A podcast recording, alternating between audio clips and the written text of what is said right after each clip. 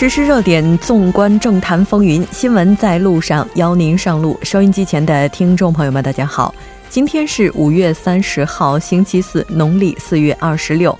欢迎您准时收听首尔交通广播，调频一零点三，我是主持人木真。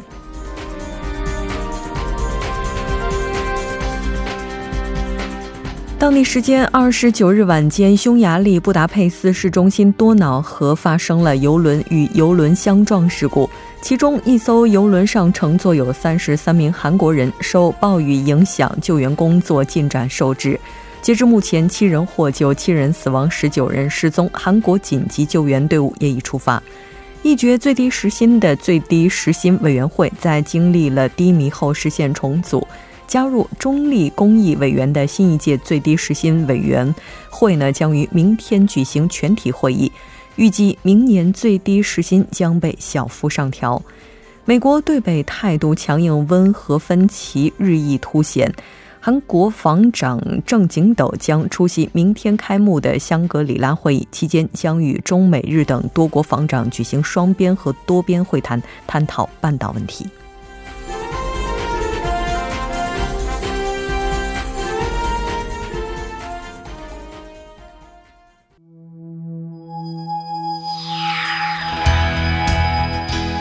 您正在收听的是 FM 一零一点三首尔交通广播新闻在路上。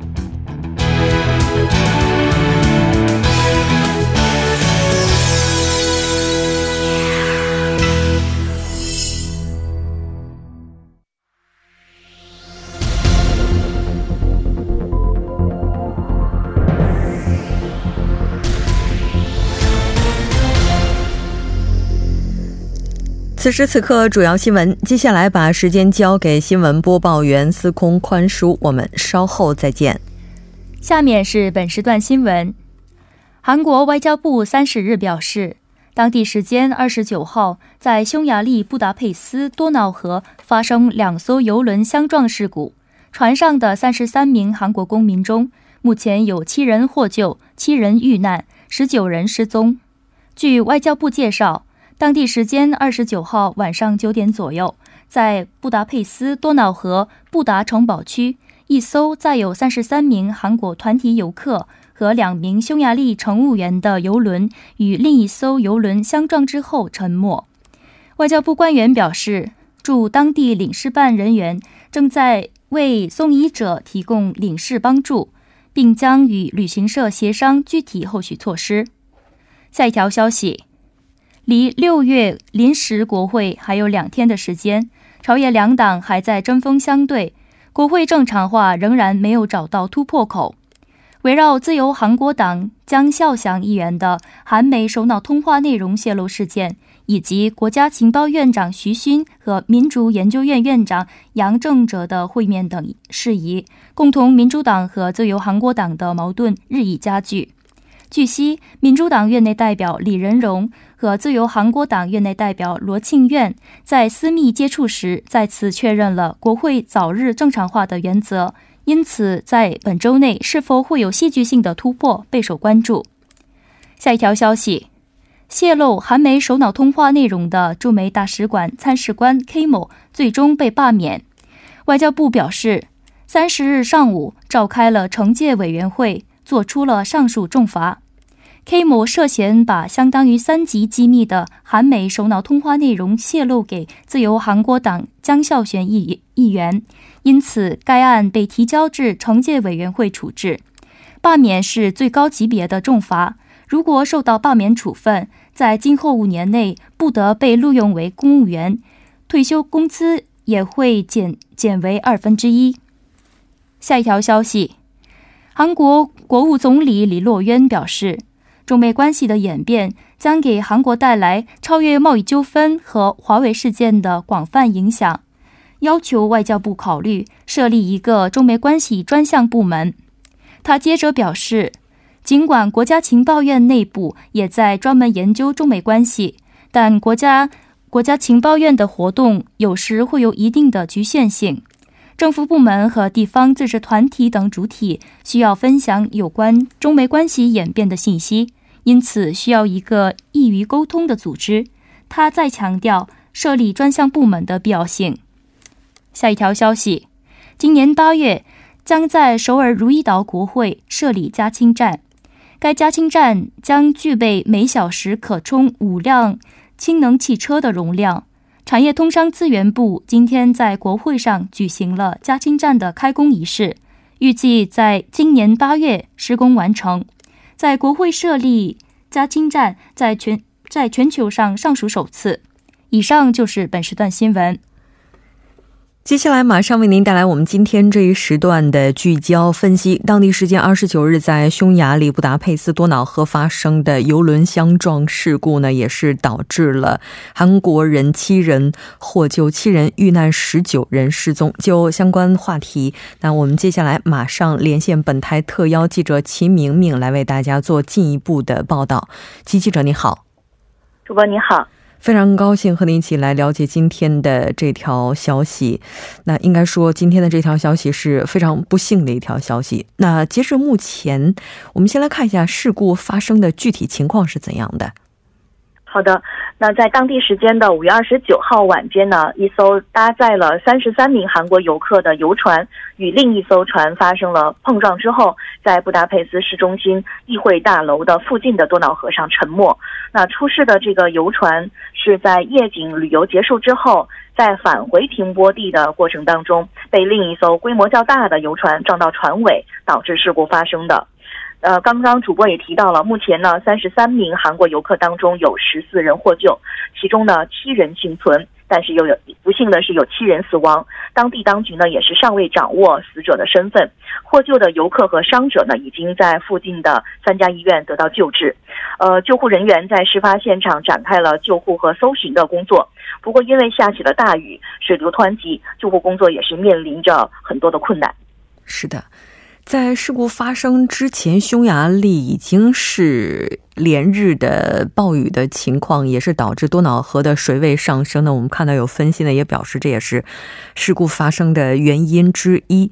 那伤亡的情况，包括伤亡人员的身份，目前是否已经确认了呢？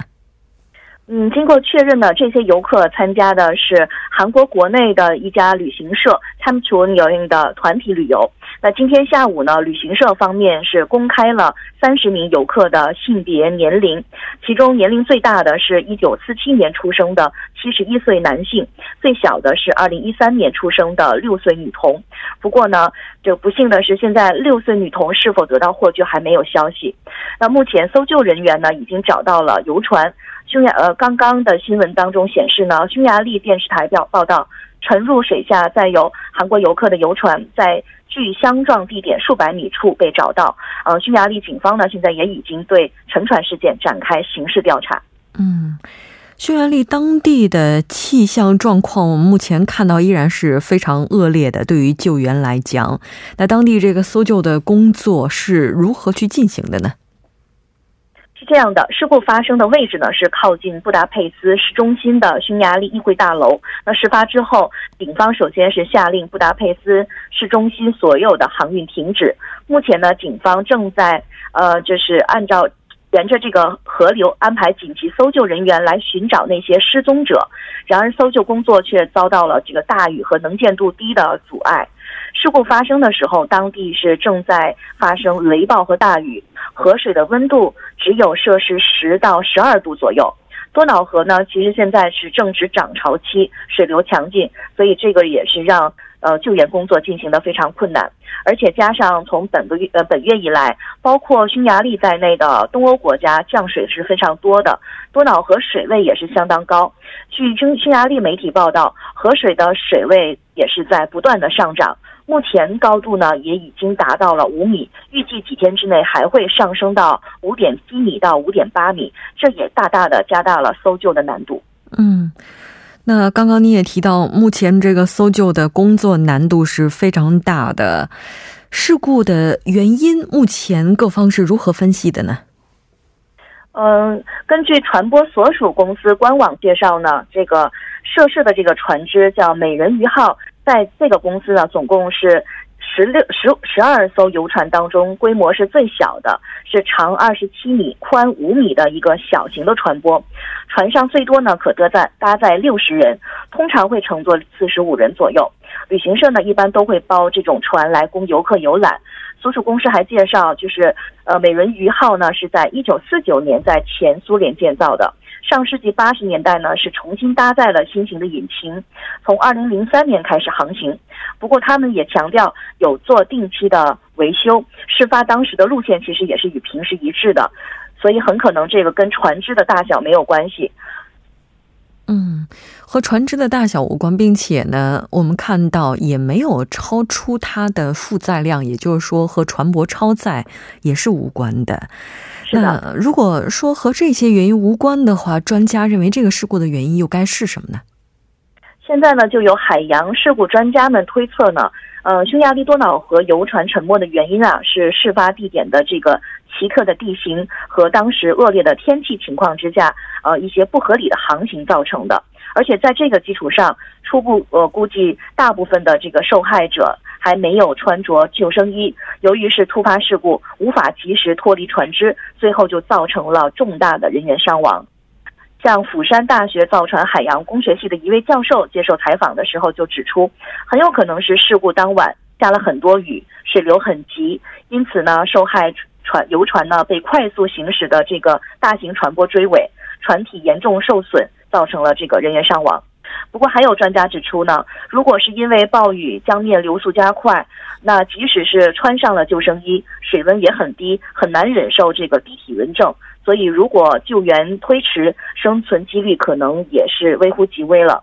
另外呢，还有观点指出，由于夜间下暴雨，很难确保视线，再加上水流湍急，但是这个游船还是强行出港了，可能是由于疏于安全管理而发生了事故。嗯，那我们看到现在呢，有现在有各方的分析呢，也是表示不穿救生衣也是这次事件造成如此大伤亡的一个非常主要的原因。但为什么在事件发生当时这些游客没有穿救生衣？这个原因目前还未查明。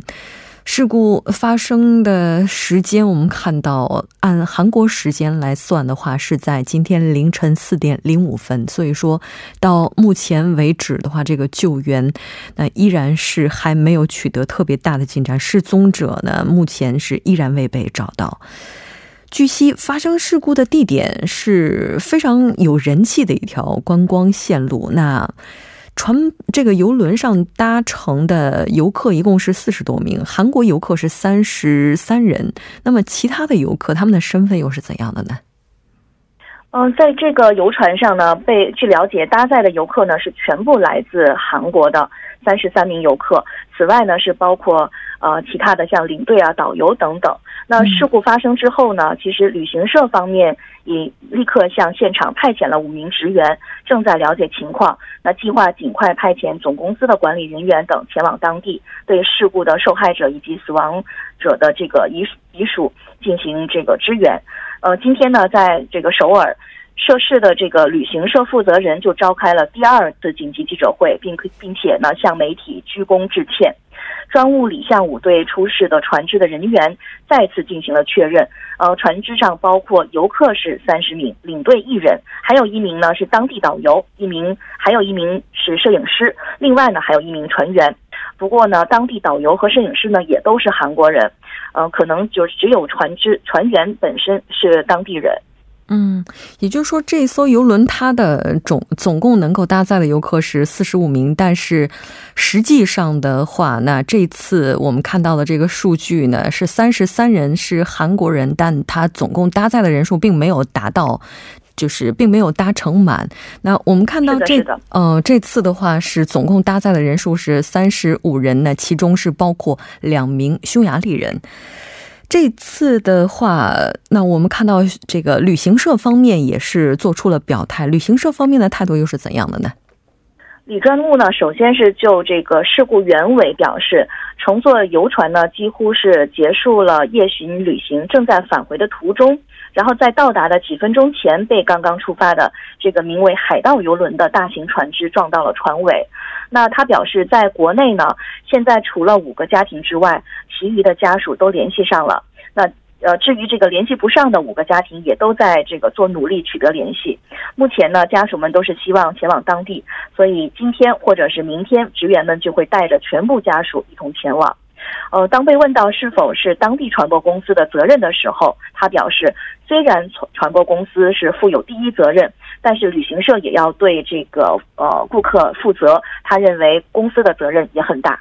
嗯，是的，我们看我们看到现在目前的速报当中，快递的这个快报当中也是显示，旅行社方面在明天呢将会，呃，这个已经是决定确定会和二十八名遗属共同前往匈牙利，预计会在明天的时候抵达现场。韩国政府方面目前的表态又是怎样的呢？在事故发生之后呢，韩国总统文在寅就紧急指示了相关部门与匈牙匈牙利政府保持合作，展开救援工作。青瓦台方面呢是表示，文在寅要求立即成立以外交部长官为本部长的中央灾难安全对策本部，与国内的这个遇难者家属保持联系，并且迅速的向当地派遣了应对小组。那韩国青瓦台发言人高明婷今天还再次的表示，呃，文总统呢要求有关部门动员一切力量。配合匈牙利政府全面展开救援工作。呃，外交部发言人金仁彻今天在例行记者会上也表示，外长康金和呃当天就赶赴呃匈牙利指挥沉船事故救援工作。那政府呢将同匈牙利政府保持密切合作，为了尽快有效地营救韩国公民，尽最大的努力。那今天还成立了在外公民保护对策本部，那康金和就担任了本部长。政府还紧急派出了呃应急处理工作组。赴匈牙利沉船事故现场。此外呢，外交部还将随时向媒体介绍具体的救援进展情况。是的，那我们在这里也祈愿失踪者能够顺利生还。非常感谢齐记者，我们下期再见。好的，下期见。接下来关注一下这一时段的路况、交通以及气象信息。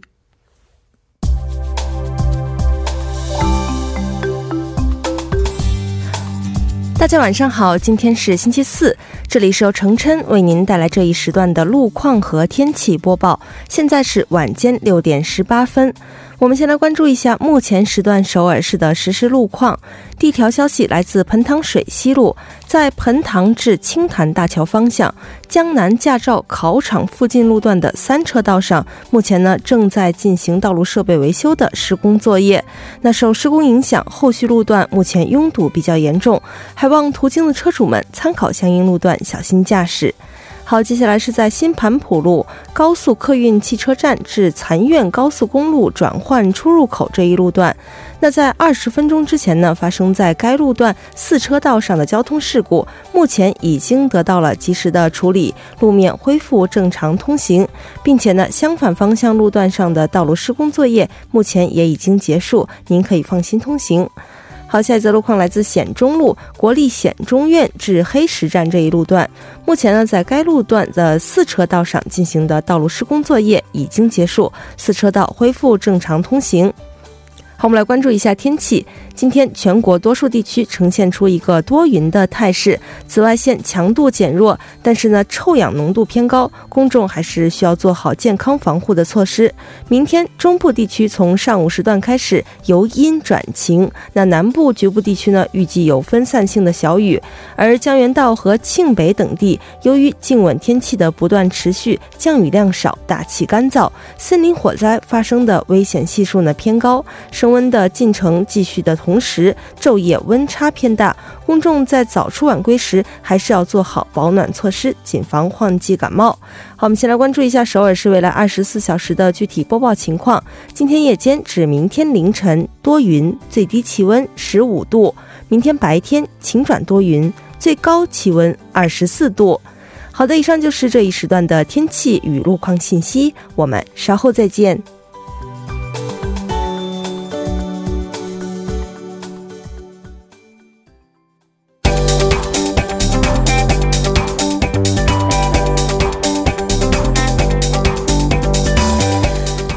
金融市场解读财经热点，接下来马上请出财经评论员董爱颖，董评论员你好。嗯，你好，木真。非常高兴和你一起来了解今天的财经观察，依然是先来看一下今天韩国股市的走势如何。嗯，好的。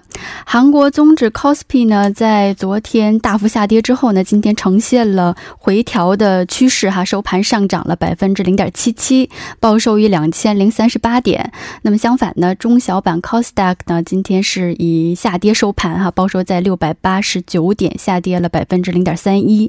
那么从主要的行业来看呢，航空股。股、IT 服务股、半导体股以及电子产品股领涨，那么纺织服饰股以及生物化学股有一定幅度的下跌。汇率方面呢，呃，韩元对美元汇率报收在一千一百八十八点八韩元，下降了五点一韩元。